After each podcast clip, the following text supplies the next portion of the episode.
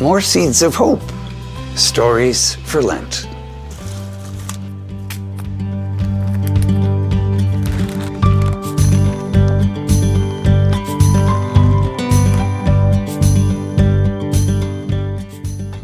Today's story seed is In the Church Parking Lot.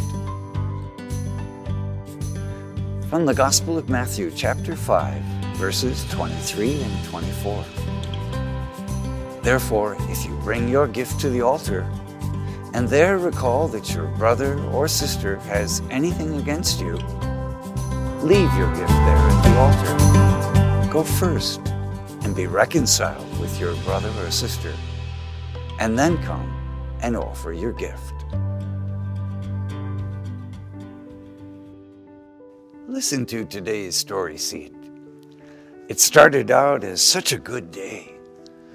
The sunlight was streaming through the window as the man quietly got out of bed so as to not disturb his wife. It was Sunday, his favorite day of the week. And as was his custom, he put on his running shorts, socks, shoes, and shirt. He did a few stretches, then off he went on a five mile run. The birds were singing, the sky was blue, and he felt at peace. When he got back home, his wife was still sleeping. After showering and putting on his church clothes, he kissed his wife on the cheek to wake her up. This was the only day of the week she got to sleep in. She smiled at him and dragged herself out of bed. He went to the kitchen and began to read the news on his computer. When it was just about time to go to church, he called to his wife and asked, Honey, are you ready? Almost, she responded. He waited a couple minutes and then impatiently said, It's time to go. Just give me a minute. I'm brushing my hair. After another minute, he knocked on the bathroom door. We've got to leave. I'm going to the bathroom. For heaven's sakes, give me a minute. The ride over to the church was rather chilly, even though it was a warm day. He said, I don't know why every time we go to church you have to make us late. We'll be fine. And watch your speed, you're driving too fast. The traffic light turned yellow and he accelerated through the intersection. My God, why are you driving so fast? Because you always make us late. You don't seem to care. They arrived at church not talking to each other. When they went in, they acted as if everything was fine and nothing had happened. But inside, they were full of anger with each other. And how about you?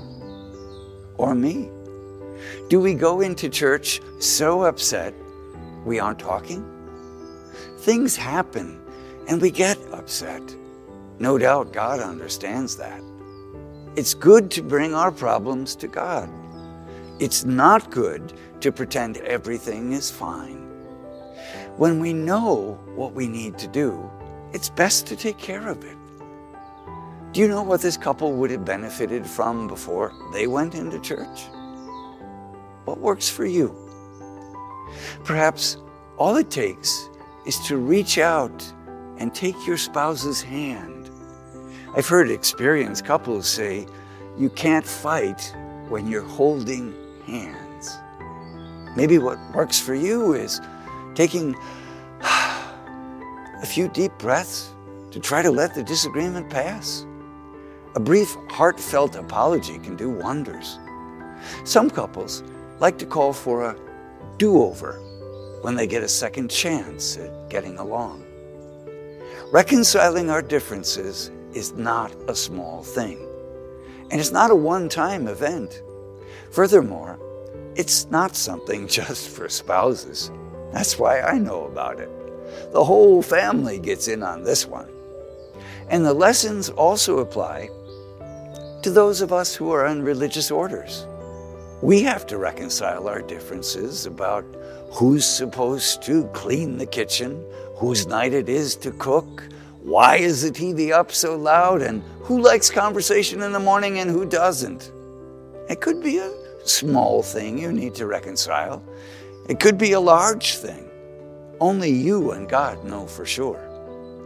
Stop and look at your life this Lenten season. Ask yourself, what do you need to reconcile? And get a move on it. you don't want to be late for church. Now, let's take 30 seconds to water the seed.